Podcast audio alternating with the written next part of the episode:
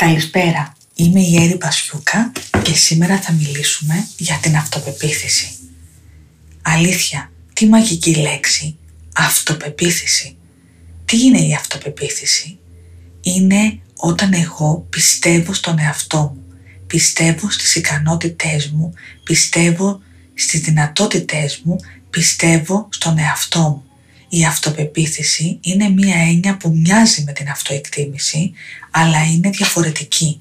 Αυτοπεποίθηση συνδέεται με το πράτο, συνδέεται με τις δράσεις μας, με το τι κάνω. Η αυτοεκτίμηση έχει να κάνει με το πόση αξία δίνω στον εαυτό μου, με το πόσο εκτιμώ τον εαυτό μου. Άρα η αυτοπεποίθηση έχει να κάνει πάρα πολύ με την πρακτική, με το πόσα πράγματα καταφέρνω να κάνω. Η αυτοπεποίθηση σημαίνει ότι είμαι αρκετά σίγουρος για τον εαυτό μου ώστε να αναλαμβάνω πράγματα, να αναλαμβάνω ευθύνες και να τις εκτελώ όσο μπορώ καλύτερα. Αυτοπεποίθηση σημαίνει ότι τολμώ, τολμώ να κάνω πράγματα, τολμώ να δοκιμάζω, να δοκιμάζω καινούρια και δοκιμάζοντας καινούρια πράγματα μπορώ να δοκιμάσω τον εαυτό μου σε αυτό το καινούριο.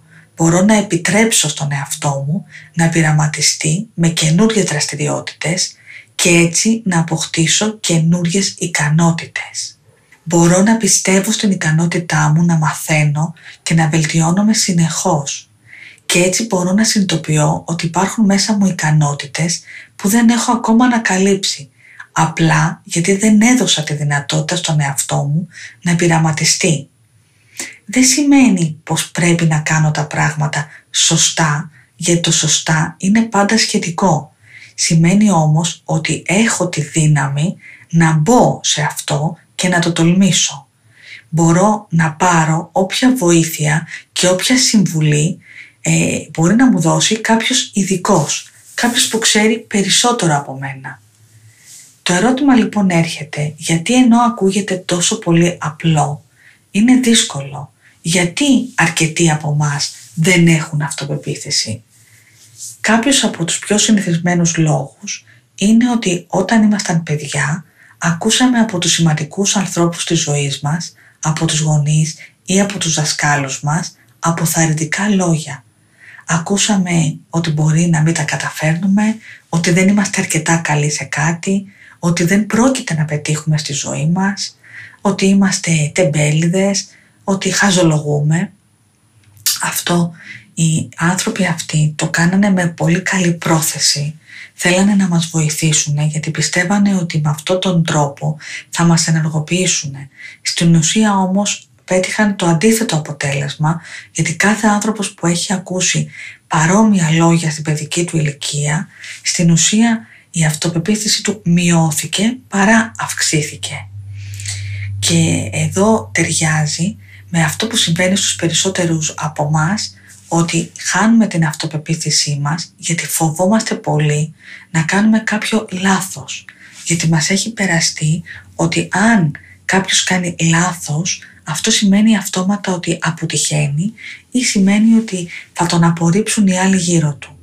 Αυτό είναι ένας μύθος γιατί όσο περισσότερα λάθη κάνει κάποιος, τόσο γρηγορότερα μαθαίνει. Είναι ακριβώς το αντίθετο δηλαδή από αυτό που μας έχει περάσει η δυτική κοινωνία.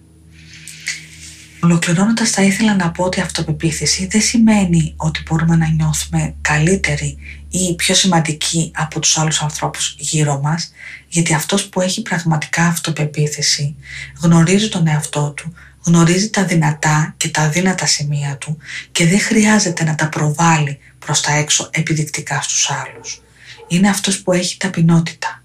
Θα μπορούσαμε λοιπόν να ασκηθούμε στην αυτοπεποίθηση και να κινήσουμε καινούργιες δραστηριότητες, ε, δραστηριότητες που δεν ε, τις κάναμε μέχρι τώρα, συνειδητά, με επίγνωση για να ασκηθούμε στην τόλμη και στο θάρρος.